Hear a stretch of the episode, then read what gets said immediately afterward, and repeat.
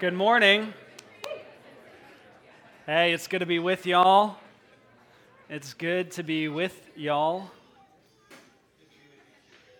Thanks. Peace be with you.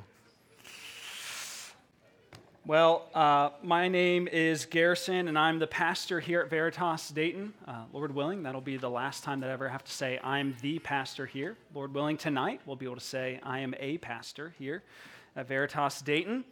Um, it's good to be with you guys. Uh, we're very glad that you're here. If this is your first time here, blessings to you, peace. Uh, we're very, very glad that you're here. Um, if you want to open your Bibles with me to three places, we're going to be looking at three separate texts this morning. We're going to be looking at Acts 2 41 to 42. We've been in this, uh, these two verses for uh, five weeks now. This is the fifth Sunday that we are in Acts 2 41 to 42.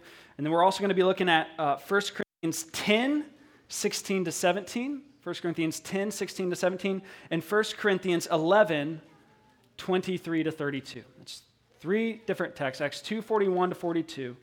1 Corinthians 10 16 to 17. And 1 Corinthians 11 23 to 32. If you don't have a Bible, there should be white paperback Bibles at the edge of each bench. You can grab one of those. You can turn to pages 531, 557, and 558, and that'll get you where you need to go for those three scripture texts. If you don't have a Bible, take that one home. That's our gift to you. We'd love for you to take that home and make it your own. All right, this morning we have a lot of ground to cover, so let's dig in. If you would like to stand with me for the reading of God's holy and precious word, starting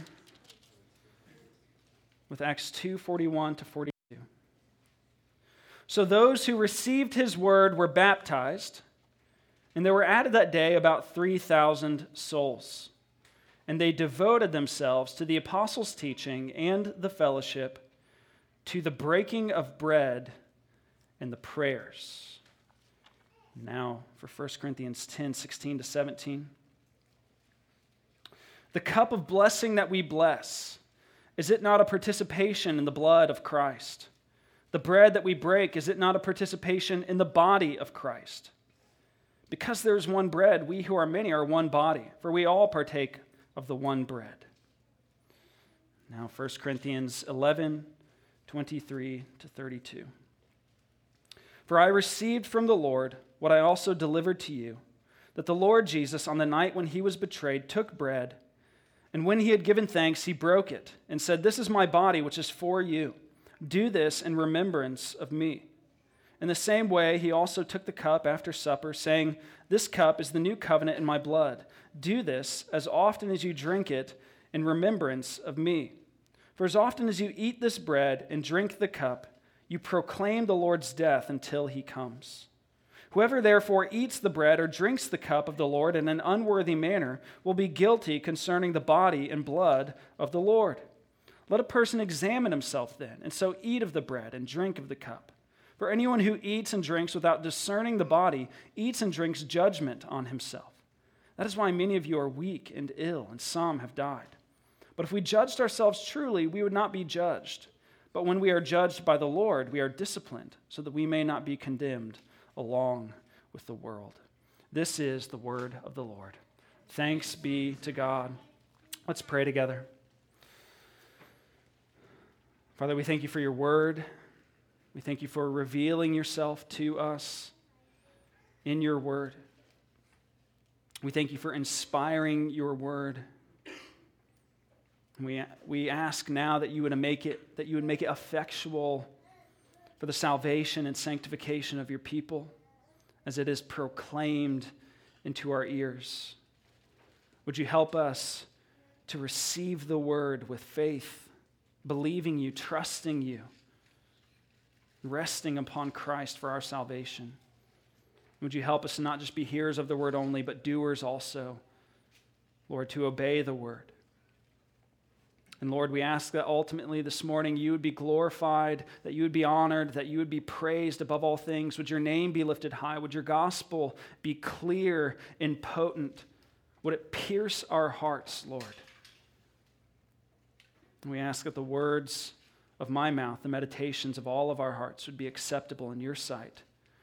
our Lord, our rock, our Redeemer. We pray these things in the name of Jesus. Amen. You can have a seat. Well, we are in week five of a six week sermon series called Devoted. And we've simply been looking at the devotion uh, of this early church immediately after the event that we call Pentecost, which is where the Spirit, the Holy Spirit, was poured out on the church. And, and we've identified five practices uh, that this church devoted themselves to. And we often refer to these practices as the means of grace. Uh, the means of grace are just the, the ordinary ways through which Christ builds his church. These are the means through which Christ has promised in the Word of God to be present among us in a special way and to be at work among us to make us more like him. And so, you know, this is one of those things we don't, we don't need to wonder uh, where we meet with God. We don't need to, to try to figure out where God is and where we can meet with Him. He's promised to be in these places, in these means of grace. And these means of grace are what this church has devoted themselves to and what the church has devoted themselves to for the last 2,000 years. They include the apostles' teaching, uh, that is the message of the apostles as it was preached and taught in this local church setting. It was preached and taught into their ears. They were devoted to the fellowship, they were devoted to their, their partnership in the gospel, their mutual bond in the gospel of Jesus Christ. And this devotion to the fellowship led them to spend loads of time together in worship and just sharing ordinary life together. It even led them to sharing uh, their, their material possessions with one another uh, and for those in need. Uh, and then after looking at the fellowship, we took a step back and we went to verse 41 and we looked at how this church devoted themselves to baptism. They devoted themselves to baptism. We saw that those who received this apostolic teaching of Peter in Acts 2, they were baptized and they were added to the number of this church and they were added to this fellowship. And next week, we'll see how they were devoted to the prayers meaning they were devoted to corporate worship together, to singing songs, hymns, and, and spiritual songs to one another, and praying together as the people of the triune God. And this morning, we're going to look at this corporate means of grace that Luke calls the breaking of bread, which is the title he gives to the Lord's Supper. Uh, last week we looked at baptism. This week we're looking at the Lord's Supper. And these together are often referred to in the church as the ordinances. You maybe heard of them referred to as the ordinances or the sacraments. That's, that's what they're often referred to together. And the ordinances and the sacraments are often given this kind of special designation, this, this uh, being distinguished uh, from the other means of grace because they have physical tangible elements to them. There's bread and wine in the Lord's Supper. There's, there's water involved with baptism. There's things that we can feel and see and taste associated with these ordinances. And, and the Lord gave us these because we're, we're embodied creatures. We, and sometimes we need uh, things that we can feel and things that we can see in order to strengthen our faith. And, th- and so Christ graciously gave us, uh, as local churches, these physical means of grace to mark his people off from the world and, and to form us in our fellowship together. And now, as we look at this early church's devotion to the breaking of bread, um, this might come as a bit of a shock to some of us uh, that they were devoted to the Lord's Supper. Um, maybe for others of us, not so much. Maybe, maybe you grew up in, in sort of a, a high church background. Maybe you grew up in something like Eastern Orthodoxy or Roman Catholicism or Anglicanism or Lutheranism or something along those lines. Uh, and, and if you grew up in one of those traditions, you probably didn't call it the breaking of bread or, or the Lord's Supper. Uh, you, you, probably uh, heard it referred to as the Mass or Holy Communion or the Eucharist or, or the Divine Service or something along those lines. And it was, it was a central point in the church service for you. Uh, you could literally say, if you grew up in one of those traditions, that the main reason you went to church on Sunday morning was to receive the Lord's Supper. Uh, it, it, was, it was a central point of your life uh, as, um, uh, as a member of that particular church. And, and so, although, you know, we don't have all the smells and bells of, of a high church liturgy or anything like that. Uh, the, the fact that we receive the Lord's Supper here weekly at Veritas and, and the fact that uh, we, we want to be devoted to it like this church uh, here in Acts 2 is, is not a new idea to you. That's nothing new to you. Uh, but for others of us, we, we may have grown up in sort of low church backgrounds uh, where the Lord's Supper was not as central. Right? Um, maybe you grew up in a Baptist church. We're Baptist church. Maybe you grew up in a Baptist church, or maybe you grew up in a, in a Pentecostal church or a, or a Church of Christ or Methodist church where the Lord's Supper um, sometimes can typically kind of be sort of peripheral. Um, it was observed just a few times a year, maybe once a quarter if you do it a lot, maybe on a special occasion, maybe once a month in some churches. Uh, and often, unfortunately, uh, the Lord's Supper can be somewhat neglected in, in those kinds of circles and in, in the kind of circles that, that we're a part of. And so, if you grew up in one of those sorts of traditions, uh, the fact that we see the Lord's Supper so central to our life together as a church may seem a little strange to you. Calling you to be devoted to it may seem a little strange to you, maybe even a little uncomfortable. Uh, the, the idea of being devoted to it strikes you as odd, or, or maybe you didn't grow up in church at all. Um, and, and, and maybe you didn't grow up in a Christian household, you came to faith later in life. And once you became a Christian, uh, the, the thought of receiving a little piece of bread and a little cup of wine as an act of worship is just totally out there, just totally weird to you, weirds you out a little bit. Or, or maybe you're here this morning, you're not a Christian at all at this point, and you think the fact that Christians do this is totally strange.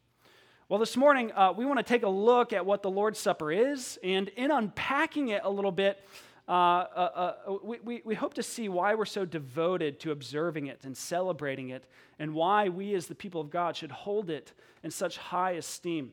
And after we take a look at what the Lord's Supper is, we'll close with just a few words on how we, as the people of Veritas, as this local expression of God's family, how we can be devoted to the breaking of bread like this early church was. Uh, we're going to try to answer two big questions What is the breaking of bread, and how can we be devoted to it? What is the breaking of bread, and how can we be devoted to it? First, what is the breaking of bread? Uh, now, not unlike baptism, as we saw last week, this is kind of a hard question to answer because the Lord's Supper is uh, a lot of things. Its meaning, its significance is certainly much wider and deeper than we could cover in any kind of 30 minute sermon. But we're going to try to cover the sort of basic claims that Paul makes here concerning the Lord's Supper in 1 Corinthians 10 and 11. First, we see that the Lord's Supper is an ordinance of Jesus Christ, signifying the broken body and shed blood of Jesus. And take a look at 1 Corinthians 11 23 to 24. Paul writes to the church in the city of Corinth I received from the Lord, that's Jesus, what I also delivered to you that the Lord Jesus, on the night when he was betrayed, took bread, and when he had given thanks, he broke it and said, This is my body, which is for you. Do this in remembrance of me. And in the same way, he also took the cup after supper, saying, This cup is the new covenant in my blood. Do this as often as you drink it in remembrance of me. For as often as you eat this bread and drink the cup, you proclaim the Lord's death until he comes. So, Jesus himself, before he went to the cross, he ordained this meal and commanded his people to observe it. Uh, and so, this isn't some man made rite or tradition. This isn't just something, this isn't something that will ever become outdated. And so we have the option to kind of give it up and, and come up with more relevant practices to our time and place and history. Uh, this, this isn't optional for the Christian life. It was ordained by Christ himself, and he gave it to the church to continue and to practice until, uh, until when? Until he comes. What does verse 26 say? As often as you eat this bread, drink the cup, you proclaim the Lord's death until he comes. And so we observe the meal until the return of Christ, until the new heavens, the new earth uh, are, are set up here, and, and, and when we get to enjoy feasting with Jesus in his bodily presence forever with his, in his heavenly banquet. We're to observe the Lord's Supper until that point. And the, and the food that he ordained that we celebrate in this meal are bread and wine.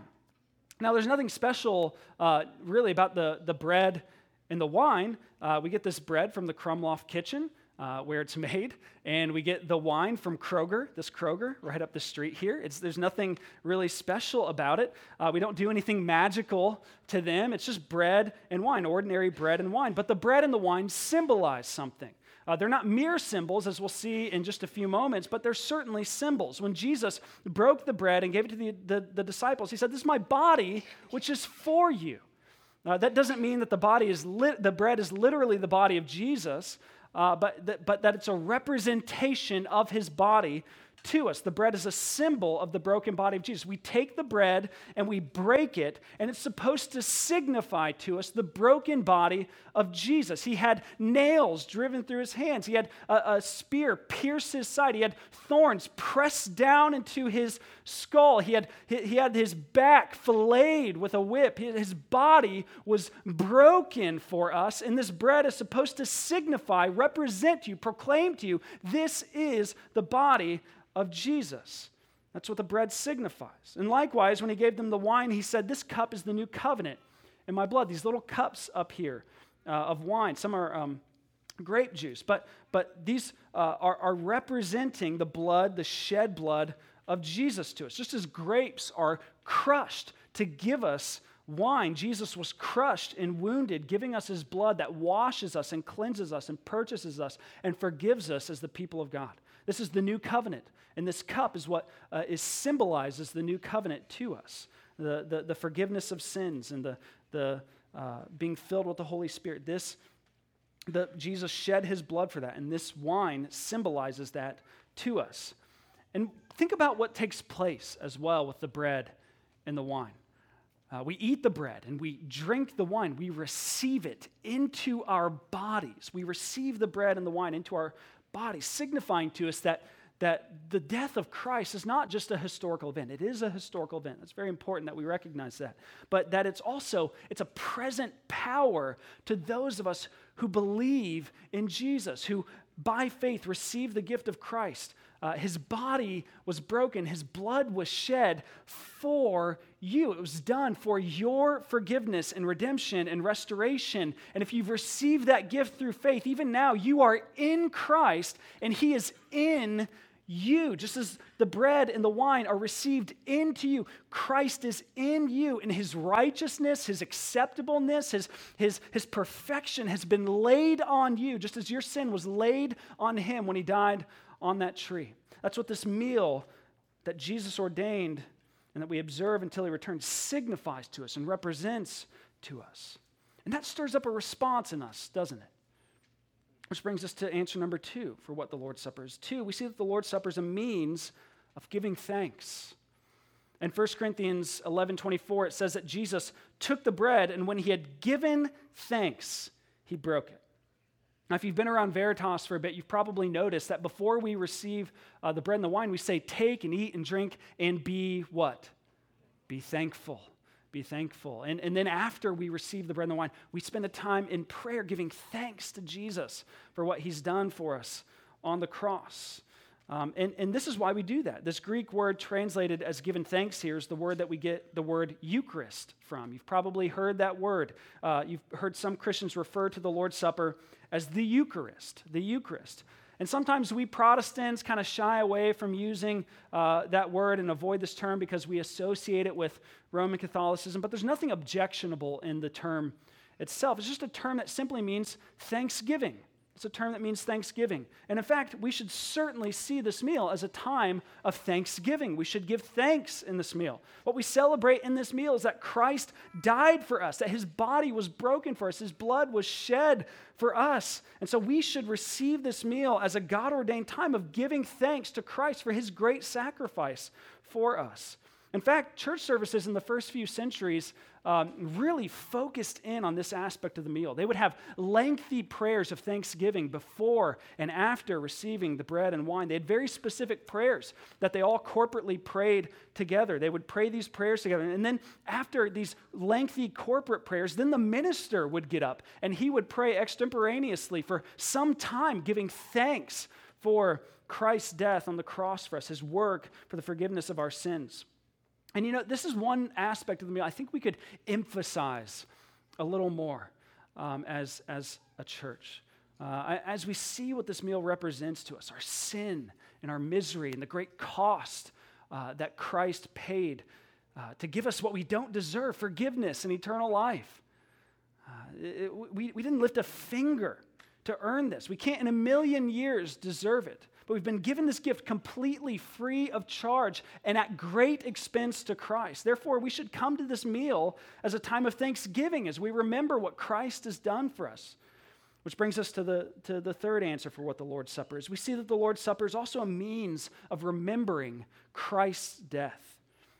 Now, this is probably uh, part of the Lord's Supper that most of us are familiar with.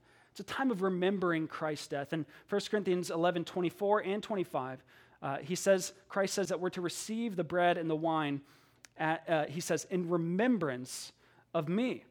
Um, now, we need to realize that this meal uh, the Lord's Supper is not an entirely new thing in the people of God. In the Old Covenant, the nation of Israel regularly received this meal that we refer to as the Lord's Supper, uh, or as not as the Lord's Supper, rather, but as the Passover meal. I apologize. Uh, and, and they gathered to receive this meal, to observe this meal as a memorial of the Exodus story. Once a year, they would gather to do this. In the Exodus, the nation of Israel uh, was rescued and redeemed from slavery in Egypt uh, the, the, the, the Lord instituted then this Passover meal as a means of the Israelites remembering and recollecting and contemplating that event. And it was actually the Passover, in the Passover meal, in a particular Passover meal, that Jesus instituted the Lord's Supper as the fulfillment and the replacement of the Passover meal. And it's in the Lord's Supper that we remember and recollect and contemplate this even greater exodus, our, our, our freedom, our redemption, our, our rescue from sin and slavery uh, to, to sin and death. Uh, to use a sort of inadequate uh, illustration, think about our beloved holidays, Americans, the 4th of July.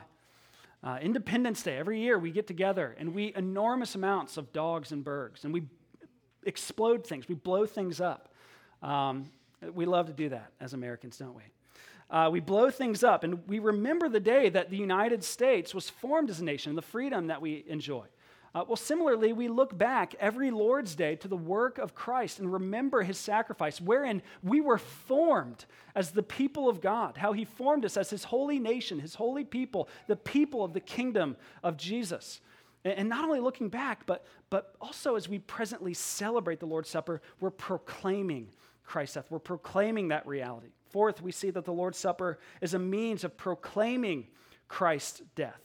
In 1 Corinthians 11 26, Paul says, As often as you eat this bread and drink the cup, you proclaim the Lord's death until he comes. So, similar to how we saw baptism last week, how it's an act of an individual announcing to the world that they're a Christian, and the Lord's Supper, this is a, a, similar act in which we take part in together as a church family, wherein we announce the gospel. We proclaim the gospel as we partake of this meal together. Uh, you know, hardly any of us will ever get up here and preach uh, from the pulpit and preach the Bible. Uh, hardly ever, hardly any of us will ever get up and proclaim the gospel in a setting like this. But, but all of us who are Christians take part in proclaiming the gospel every single Sunday. You take part, you proclaim the gospel every single Sunday when you take part in observing and celebrating and receiving the Lord's Supper. Uh, the, the, if you've been trying to figure out how, how to evangelize a neighbor, a friend, a family member, a coworker, something like that, bring them to church. And as they see you receive the Lord's Supper, they will see, they will hear the gospel being proclaimed to them, and they will see that you trust in Jesus for the forgiveness of your sins. And they'll be, the gospel will be proclaimed to them. It will be communicated to them because this meal proclaims the gospel, proclaims the Lord's death for the forgiveness of sins. That's what this meal proclaims to us. It's proclamation of the death of Christ. But now, um, up to this point, I, I, think we'd all be pretty comfortable with what we've learned so far. Uh, you know, the Lord's Supper is an ordinance of Jesus, symbolizing his body and his shed blood. It's a means of giving thanks to Christ for his death, remembering his death, proclaiming his death. But the Lord's Supper is not only that. Uh, it's also a, a supernatural event. The Lord's Supper is not just our work of giving thanks. It's not just our work of remembering and proclaiming, but Christ Himself, Christ, Jesus, is present and He's at work in, and He's at work among us in this meal. This meal, the Lord's Supper, uh, I, I, feel uh, very comfortable telling you, it's, it's a supernatural event wherein the risen Lord Jesus descends to meet with us spiritually to bless us and meet with us and to share with us the benefits of his death on the cross. And that's what we see in these next few points here. Fifth, uh, the Lord's Supper is a means of blessing. Flip back to 1 Corinthians 10 16. Uh, if you're in 1 Corinthians 11, flip back to 1 Corinthians 10, verse 16. Paul says, The cup of blessing that we bless, is it not a participation in the blood of Christ? So, really quick, this, this cup is a cup of blessing. There's blessing for us as followers of Christ as we receive this meal together.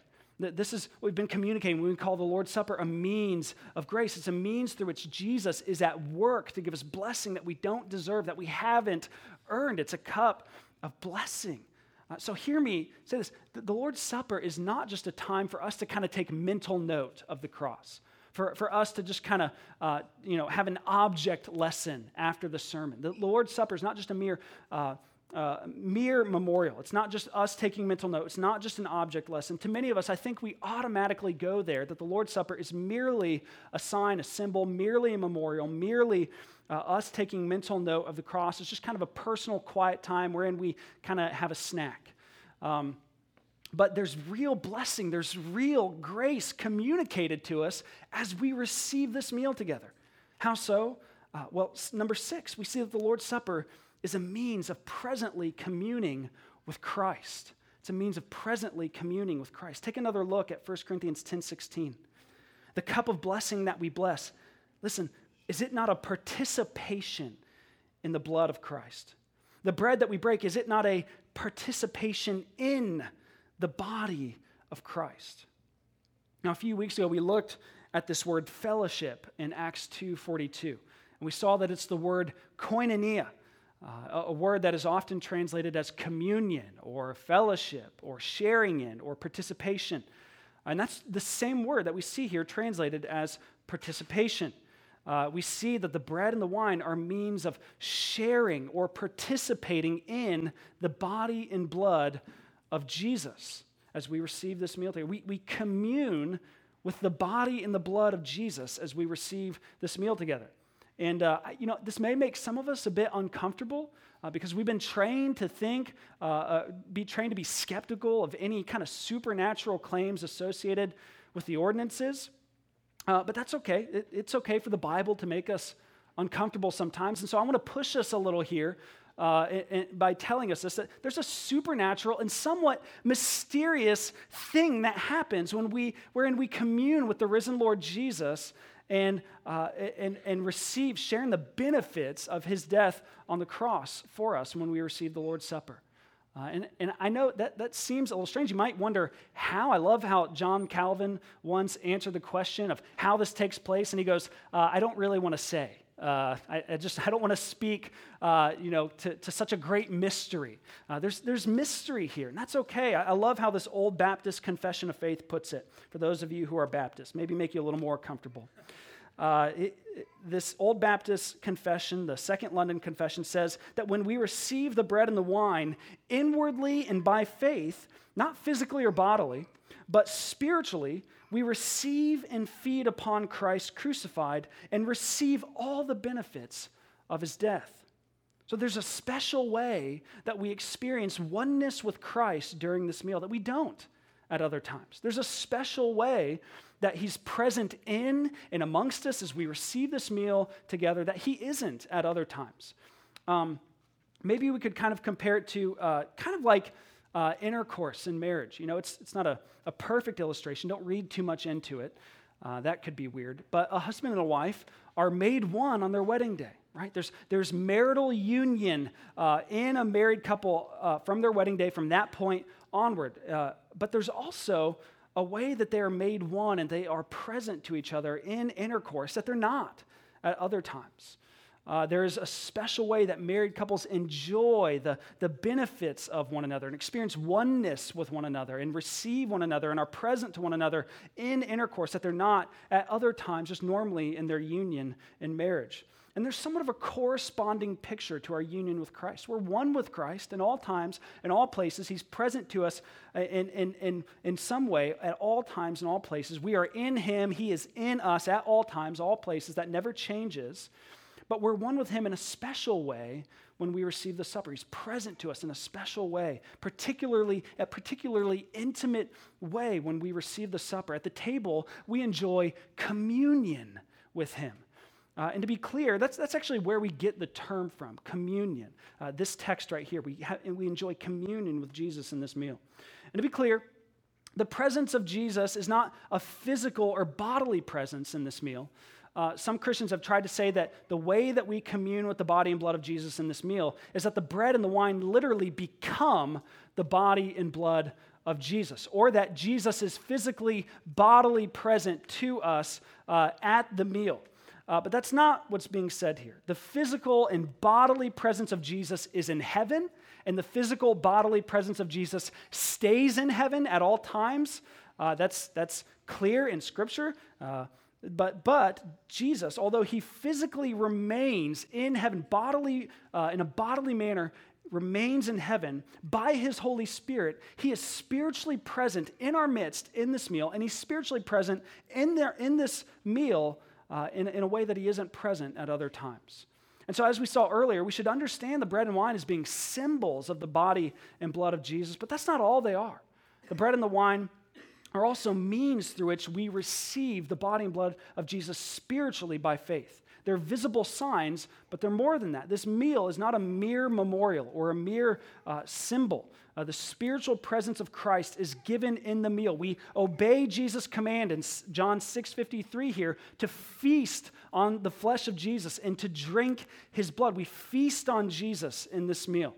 He spiritually nourishes us in this meal by strengthening our faith and assuring us of our forgiveness and communicating the benefits of his death on the cross to us in this meal. To receive this meal as a Christian by faith is to participate in the body and blood of Jesus. To receive this meal is to share in, to commune with the body and blood of Jesus. But we also see that it's not just a means of communing with Jesus, but also with one another. Uh, we see in the Lord's Supper, uh, in the Lord's Supper number seven, that it's also a means of creating unity within the church. 1 Corinthians 10 17 says, Because there is one bread, we who are many are one body. For we all partake of the one bread. Uh, now, that sentence might actually seem a bit backward to you. Uh, generally, we would probably think of the Lord's Supper in this way uh, We are one body in Jesus, we are one in Christ, therefore, we receive the Lord's Supper together. Uh, and I'm certain that's true in one sense. But what Paul is saying here is that because we partake of the Lord's Supper, we're one body. So because we partake in the Lord's Supper, we are one body. This is one reason we, that we should never uh, observe the Lord's Supper as individuals in our personal quiet times, or that uh, married couples should uh, uh partake of the Lord's Supper as like a, a spectacle to uh, the congregation at their wedding, uh, unless they want to give communion to everyone else there um, this meal was given for corporate observance. It's a communal meal, it's a family meal. It's a meal that creates unity amongst a body of believers. It creates and literally forms us as a local fellowship of believers, as a local church. Paul is saying here that as we come together to commune with Christ and to be bonded with Christ at the Lord's table, we're also being bound together miraculously as God's family, as Christ's church. I, I uh, I heard a, a, story from a pastor a while back. He was pastoring this one particular church during the Vietnam War. And there was a lot of tension uh, at the U.S. during that time. Many were opposed to the war, they were passionately protesting, uh, very, very much so. Others thought the war was just, that the U.S. needed to be there. Uh, and there were these two members in this church who were on these kind of opposing sides to one another. Uh, and, and they vehemently disagreed and gotten heated discussions very often. One morning before church, they were discussing this in the parking lot, which is not a good idea to discuss politics before coming to church on Sunday morning. Oh, but one morning they were discussing, it's got very heated. They almost came to blows. They were getting ready to, to, to, to throw, uh, you know, throw, throw some fists around. It's very dangerous. Uh, and so the pastor goes out there and uh, he goes out to the parking lot and he, he brings these two men into his office.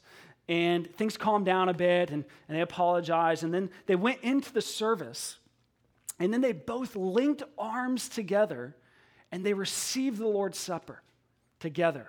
They realize this is what unites us. There's something deeper that has bonded us together here than political party affiliation or positions on political issues or even nationality or anything else. The body of Christ, the shed blood of Jesus, has made us one, and our participation in the broken body of Jesus, the shed blood of Jesus, is much deeper than our political party affiliation or, or anything else. And the same is true for us here this morning, beloved. We're, we're not united this morning as people have the same opinions regarding politics. We're not united here this morning as people with same consumer preferences. We're not united here this morning as people of the same race or income or, or sex or, or anything. We're united by the body and blood of Jesus and in our common participation in Him. That's what we're bonded together in, in our mutual fellowship, our mutual communion, our mutual participation in Jesus. And that's infinitely greater and infinitely deeper than any bond and earthly things that we might have in common with or that we don't have in common with one another. Which brings us to the eighth answer to the question of the Lord's Supper. Eight, we see that the Lord's Supper is an occasion for self examination. Uh, flip back over to 1 Corinthians 11, 27 to 32. Paul says, Whoever therefore eats the bread or drinks the cup of the Lord in an unworthy manner will be guilty concerning the body and blood of the Lord. Let a person examine himself then, and so eat of the bread and drink of the cup. For anyone who eats and drinks without discerning the body eats and drinks judgment on himself. That is why many of you are weak and ill, and some have died. But if we judged ourselves truly, we would not be judged. But when we are judged by the Lord, we're disciplined so that we may not be condemned along with the world. So, uh, little side note the church in Corinth was a complete disaster. Uh, the way that they were celebrating the Lord's Supper created division when this meal was supposed to create unity. The rich would, would come early and eat and drink their fill, and they wouldn't leave enough for their poor brothers and sisters in their midst to receive. Some were even getting drunk on the wine. And because Christ is present in a special way in this meal, as they were receiving the Lord's Supper together, he was present to judge. Some of them were getting sick. Some of had even died because they were receiving this meal in an unworthy manner. And this is largely why, the, uh, why the, uh, this epistle was written to the Corinthians, to rebuke them for this chaos. And this is one reason why we at Veritas, why we practice what we call fencing the table. Uh, we ask that those who are not followers of Jesus, uh, who are not walking in repentance to receive the Lord's Supper, because only those who are following Jesus, as is evidenced in their baptism, uh, and who are continuing to walk in repentance should receive this meal. Only those who are in good standing with Christ and with the people of God should receive this meal. Uh, that's not to say that only sinless people should receive the meal, because if only sinless people receive the meal, then no one would receive the meal. Uh, but it is to say it's for those who have examined themselves and who are walking in repentance, and for those who have discerned the body, as Paul says, which, which means that they are to be in good standing with the people of God. They are to consider the people of God. The body that Paul is speaking of here is the church. And so this, this is a call to self examination, but it's not a call to a kind of neurotic introspection. Understand that. It's, it's actually a call to consider Christ and your relationship with his people, uh, your relationship with others in the room who are receiving the Lord's Supper with you. Uh, Self examination, discerning the body, doesn't mean we get really wrinkled foreheads and pretend to be sad for a few minutes. That's not what we're supposed to do here at the Lord's Supper. Uh, but to examine yourself before coming to the table means to consider Christ, to consider his people, the people sitting with you in this room right now, and to discern whether or not there's something you need to confess or someone you need to be reconciled to in the church. And this is the reason, actually, that we have a prayer of confession early on, strategically pra- placed in our gathering so that we can reflect and examine and confess things to God. And also why we have what we call the passing of the peace before the sermon, where we all greet one another. It gives you an opportunity. If you need to be reconciled to someone before coming to the Lord's Supper, it gives you an opportunity to go to them, to confess your sin to them, to ask for forgiveness, and to be reconciled to them before coming to the Lord's Supper. We're to examine ourselves and to be discern the body, to be reconciled, to be in good standing with the people of God before coming to this meal, because we're to consider Christ and his people as we come to this meal. So we confess, we pursue reconciliation.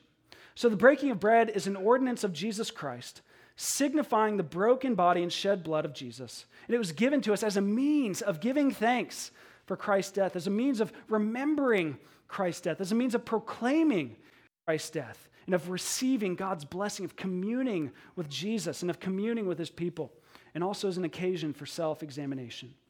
And if this meal was all of that and more, then no wonder this church in Acts 2 was so devoted, so sacrificially devoted to observing it and celebrating it as a body. If they had an, even an inkling of understanding of what we see here in 1 Corinthians 10 11, there's no question, it's not puzzling at all why they would be so sacrificially devoted to it. This church, they were enamored with Jesus, they were obsessed with Jesus. He had saved them, and He was the one that had ordained this meal and commanded His people to observe it. He was the one to whom they gave thanks for this in the meal. He was the one that they remembered and proclaimed in the meal. Not only that, but He's the one that they enjoyed communion with in the meal. They met with Jesus in this meal and received His blessing and the benefits of His death in the meal. And it's His people that they were made one with in the meal. And it's a means through which which the Spirit makes us more like Him. And if we understand that this morning, how could we be any less devoted to this corporate observance of the Lord's Supper? How could we be any less devoted to this meal? How could we be any less devoted to observing and celebrating and receiving the Lord's Supper? If we're devoted to Jesus, if we, if we hunger and thirst for Jesus, if, if, our, if we thirst for Him, if our souls pant for Him, if we desire Him, then this meal demands our devotion. And so I want to close with just four ways that we can be devoted to the breaking of bread as a, as a church family. First, come to the table. Come to the table. If the breaking of bread is truly all of those things that we just saw, and it is because the scriptures say it's so, then it's something you want to show up for, right? It's something you want to show up for. This is something you want to be here for. I'm, I'm convinced that along with listening to the word read and proclaimed into our ears every week, this is the most important thing we can take part in every single week as the people of God. What, what could be more important than obeying Christ's command to receive this meal and to participate in his ordained means of giving thanks, of remembering his death, of proclaiming his death. What could be more important than receiving his blessing? What could be more important than, than if, if he's present in this meal in a special way, if we commune with him in this meal, if we experience oneness with him in this meal that we don't at other times, I think there'd be very little that would keep us from participating, being present as we receive the Lord's Supper. Imagine that you were just contacted by like your favorite uh, musical artist this week. Uh, maybe Justin Bieber. I'm sure a lot of you like Justin Bieber. Just pretend you're a believer. Uh, and, and imagine that his people contacted you this week and, and they said, listen, Justin, he has a special concert coming up this Friday. It's a surprise. No one in Dayton knows, but it's going to be this big thing. He's going to be there, and uh, we're calling you. We want to know if you want to come hang out with young Bieber beforehand, and if you want to uh, grab a meal with him beforehand and be, uh, you know, his backstage guest and, and be on the stage while he's performing. Even come out and perform your favorite song with him. You, you know, you'd probably move some things around to be present for that, wouldn't you? Even if you're not a big fan of Justin Bieber, just being there, that'd be pretty cool. You'd probably move something. You were planning on going to Starbucks and creating some lame spreadsheet or something, or going to a, a movie with your friends later on. But listen, young Bieber, Justin Bieber, the Justin Bieber, has contacted you and invited you personally to come hang out with him and to be uh, present as he performs. Well, Listen to this. Every single week, you are invited to the table of the King of the universe. That's way better than Justin Bieber. The one who died for you and for your salvation. He, he invites you to dine with him, to commune with him, to, to proclaim his death, to see his performance, and to receive the benefits of his broken body and shed blood. That's an amazing gift. That's an amazing gift. What an incredible invitation, one that we should wholeheartedly receive and, and avail ourselves to. We want to be present. Far be it from us to neglect this wonderful grace to dine with Jesus. Far be it from us to, to neglect this wonderful grace. What could possibly get in the way of that? Celebrating the Lord's Supper. We get to do this every week. So let me exhort you be present. Come to the table. Don't let other things, lesser things, interfere with this. Secondly, when you come, come reverently. You know, if this is a place where we remember Christ's sacrifice, where we commune with Him, You know, you don't waltz into the presence of the King of the universe flippantly. We come reverently and soberly. Now, I'm not saying that the Lord's Supper is a time in the service, again, where we become miserable and we get wrinkled foreheads and pretend to be really sad. That's not what I'm saying. Why, we should come with joy and with thanksgiving, but we also don't want to come flippantly. We don't want to come to the table as if Christ is lucky to have us. We want to approach the, the Lord's table soberly and reverently, knowing that our King is holy and perfect and true, and that we don't deserve to be in his presence. We don't deserve to be welcome to his table. We don't deserve that. And the price that he paid for us to be welcome to his table was costly, it was excruciating. He shed his blood, he, his body was broken so that we could dine with him, so that we could commune with him. Third, come considering others. So this meal, again, is not a personal quiet time with a snack. It's a communal meal. It's a corporate meal. It's a family meal. It's a meal that makes us one. It's a meal that is a sign and seal of our union with Christ and with one another. Therefore, don't, you know, don't put your head between your knees and, and forget everyone else in the room. You're participating in this meal with other Christians. These other followers of Jesus, your brothers and sisters with whom you share, Ephesians 4 5 says, one Lord, one faith, one baptism, one God and Father, meaning your brothers and sisters with one another. Therefore, come to the meal as a family, looking at one another, making eye contact with one another, reaching out and touching one another and giving one another hugs, celebrating this meal as a communal family event. That's what it's supposed to be. Look up, don't, don't look down, look up, make eye contact, reach out to people, touch them, hug them. Celebrate this meal considering others. And fourth, come to be assured. Come to be assured. The words that we say every single week when we take the bread and the cup, listen to what they're the body of Christ broken, listen, for you. The blood of Christ shed for you. It's for you personally. Let, let that sink in. That, that Christ's blood was shed for you, his body was broken. When Christ was arrested and beaten at the hands of sinful men, when Roman soldiers flogged him and filleted his back, when they drove those nails into his hands and pressed that crown of thorns into his skull. And when they pierced his side with that spear, his body was being broken, his blood was being shed for you. He, he, he hung there on that tree, naked and bloodied and broken and crushed, spilling his crimson so that you could be with him because he desired you. Listen to, to, what he prays to the Father in John 17, 24. He told the Father, I desire, I, des- I, I long for, I desire that they whom you have given me, that they would be with me where I am. He did that. His love for you, his desire for you, that you be with him where he is, drove him and motivated him to endure the suffering of the cross for you so that you could commune with him and be one with him and be with him where he is. He did that for you. And this meal proclaims that good news to you and gives you a moment that you can be with him, a moment in time that you're with him. So come to be assured, come and eat and drink and be nourished by Christ at the table. Be assured of his great love for you. Now, we're about to celebrate the Lord's Supper, and and one of the things I'd like to encourage you to do is just take one of those eight aspects uh, in the Lord's Supper that we just saw. I want to encourage you to focus on one of them as we receive the Lord's Supper. Maybe take one that you hadn't ever noticed before, or that you haven't thought of for a while, or that kind of just stood out to you. And focus on that as we, maybe it's Thanksgiving, maybe it's proclaiming, uh, maybe it's communing with Jesus.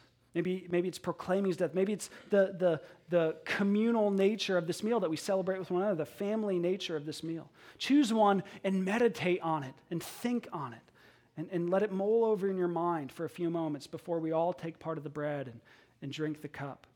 But overall, let me encourage you, Christian, to come to the table, to come reverently, to come considering others, to come and be assured of God's great love for you and of the forgiveness for your sins. Let's pray as we prepare to receive and observe and celebrate the supper together. Father of all mercies, would you grant us your gracious presence now in the effectual working of your Holy Spirit within us? Would you bless this ordinance now that we may, by faith, receive and feast on the body and blood of your precious Son who was crucified for us? Would you help us to feed on him? That he may be one with us and one us one with him, that he may live in us and us in him forever. And we thank you for the great love displayed for us on the cross, and that the cross is proclaimed and displayed for us here this morning in this meal. Help us to eat and drink for your glory and for the building up of your church, whom Christ purchased with his blood. In his name we pray to you, Father. Amen.